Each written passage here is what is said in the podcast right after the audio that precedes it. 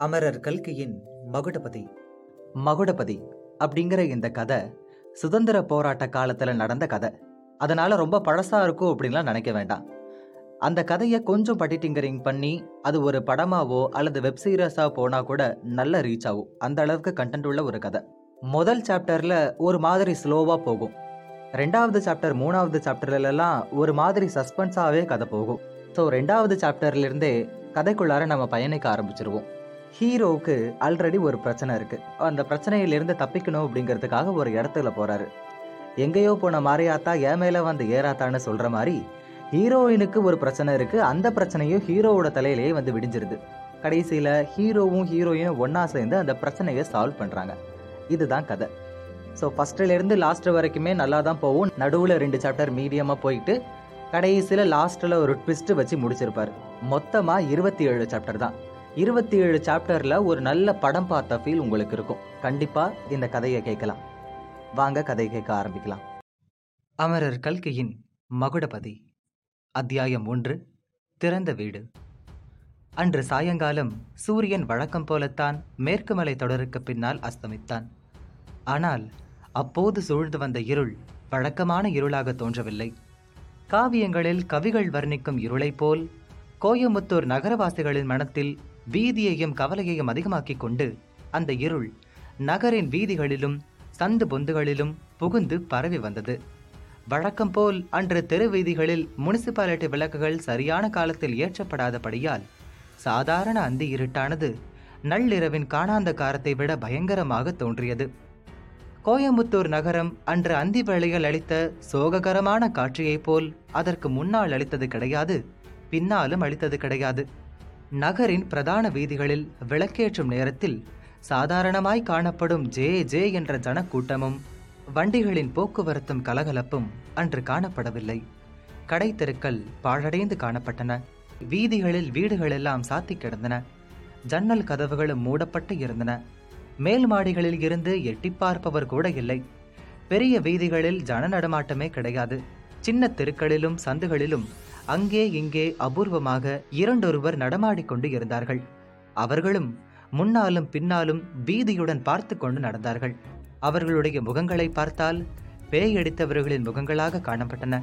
தெருக்களில் நிற்க மனமில்லாதவர்களைப் போல் அவர்கள் அவசர அவசரமாக போய்கொண்டு இருந்தார்கள். கோயம்புத்தூருக்கு என்ன நேர்ந்தது? நேற்று வரை அவ்வளவு கலகலப்பாகவும் திருமகள் விலாசத்துடனும் விளங்கிய நகரம் இன்று பழடைந்து கிடப்பானேன்? திருமகள் தமக்கையின் ஆதிக்கம் இன்று அந்நகரில் எவ்விதம் ஏற்பட்டது? இதன் காரணத்தை அறிய வேண்டுமானால் நமது கதை ஆரம்பமாகும் காலத்தை வருஷம் மாதம் தேதியை கூட கொஞ்சம் தெரிந்து கொள்ள வேண்டியது அவசியம். வருஷம் ஆயிரத்தி தொள்ளாயிரத்து முப்பத்தி ஒன்று மாதம் ஜனவரி தேதி ஆறு. வாசகர்களுக்கு ஏதாவது ஞாபகம் வருகிறதா? ஆயிரத்து தொள்ளாயிரத்து முப்பது டிசம்பர் கடைசியில் மகாத்மா காந்தி லண்டனில் நடந்த இரண்டாவது வட்டமேஜை மகாநாட்டில் இருந்து வெறும் கையுடன் திரும்பி பம்பாய்க்கு வந்து சேர்ந்தார். அவரை வரவேற்பதற்கு அப்போது இந்தியாவில் இருந்து வில்லிங்டன் சர்க்கார் தக்க ஏற்பாடு செய்திருந்தார்கள். அவர் பம்பாய் வந்து இறங்குவதற்கு நாலு நாளைக்கு முன்பு காந்தி இர்வின் ஒப்பந்தம் காற்றில் விடப்பட்டது. பண்டித ஜவஹர்லால் நேரு கைது செய்யப்பட்டார். மகாத்மா பம்பாய் வந்து இறங்கியதும் வைஸ்ராய் வில்லிங்டனுக்கு தந்தி அடித்தார். பதில் திருப்திகரமாய் இல்லை எனவே காங்கிரஸ் காரிய கமிட்டி கூடி மறுபடியும் சத்தியாகிரக இயக்கத்தை தொடங்குவது என்று தீர்மானித்தது. உடனே மகாத்மாவும் காரிய கமிட்டி அங்கத்தினரும் கைது செய்யப்பட்டார்கள். அதன்மேல் நாடெங்கும் இரண்டாவது சத்தியாகிரக இயக்கம் ஆரம்பமானது போலவே கோயம்புத்தூர் நகரிலும் ஆரம்பித்தது.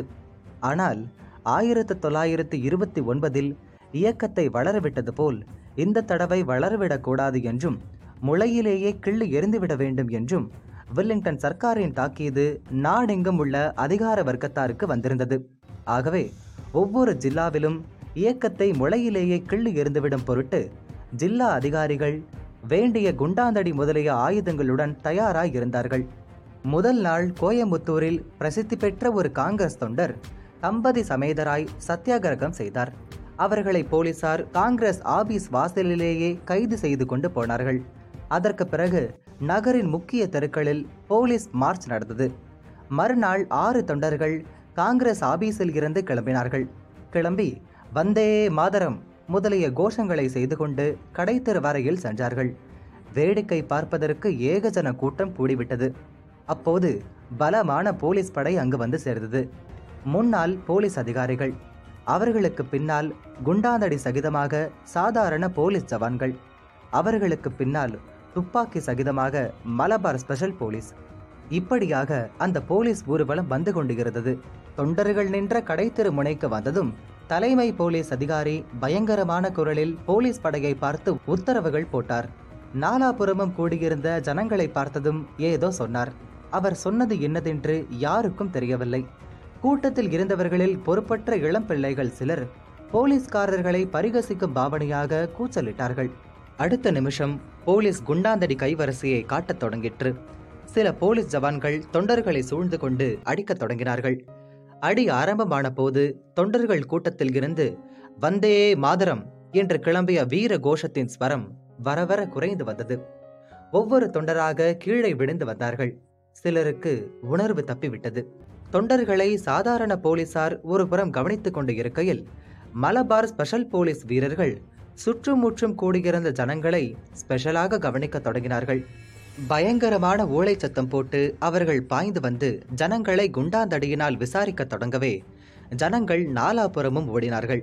அப்படி ஓடினவர்களை தொடர்ந்து ஜவான்கள் துரத்தினார்கள். துரத்தப்பட்டவர்களில் சிலர் கடைகளுக்குள்ளும் வீடுகளுக்கும் நுழைந்தார்கள். போலீசார் அவர்களுக்கு பின்னால் புகுந்து தாக்கினார்கள்.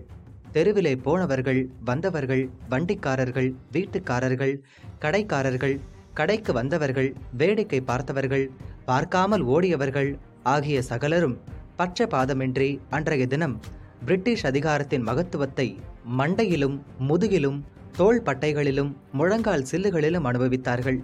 கடைத்தெருவில் சில கடைகளுக்குள் போலீசார் புகுந்த செய்தியை கேட்டதும் எல்லா கடைகளும் மளமளவென்று சாத்தப்பட்டன. இதற்குள் செய்தி ஊரெல்லாம் பரவிவிட்டது.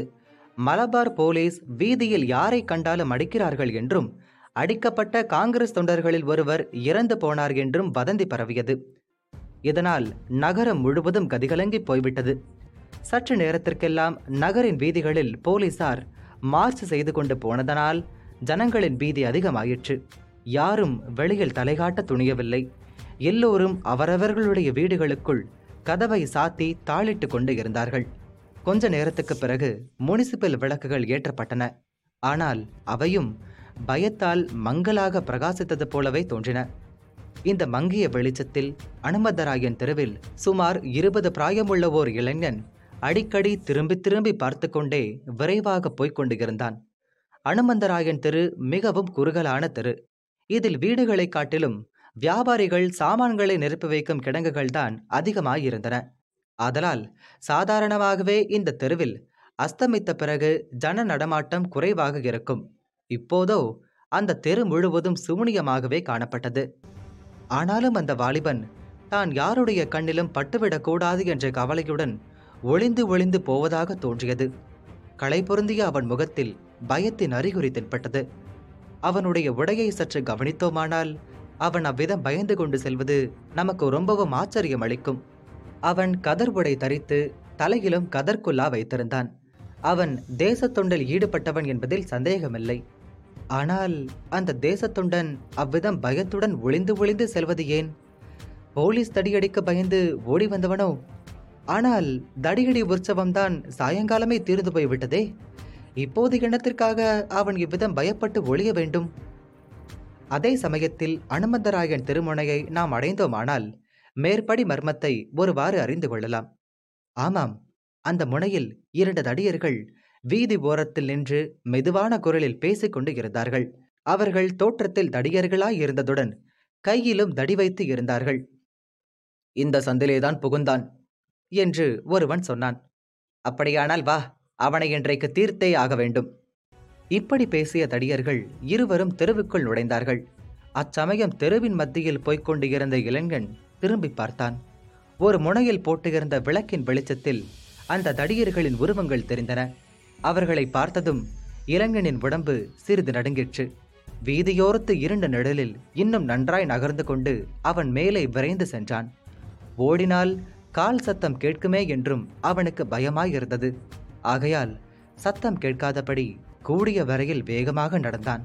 நாலு வீடு தாண்டியதும் ஒரு வீட்டு வாசற் கதவண்டை யாரோ ஒருவன் நிற்பது போல் தோன்றியது. அருகில் நெருங்கிய போது அவன் ஒரு வயதான கிழவன் என்று தோன்றியது. அவன் வாசற்புறத்தில் இருந்து வீட்டுக் கதவின் பூட்டை திறந்து கொண்டு இருந்தான். தேசிய உடை தரித்த வாலிபன் அந்த இடத்துக்கு வந்ததும் கிழவன் வீட்டின் கதவை திறந்ததும் சரியாக இருந்தது. கதவை திறந்துவிட்டு கீழே விழுந்திருந்த கைத்தடியை எடுப்பதற்காக அந்த கிழவன் குனிந்தபோது வாலிபன் சட்டென்று அந்த திறந்த வீட்டுக்குள் நுழைந்தான்.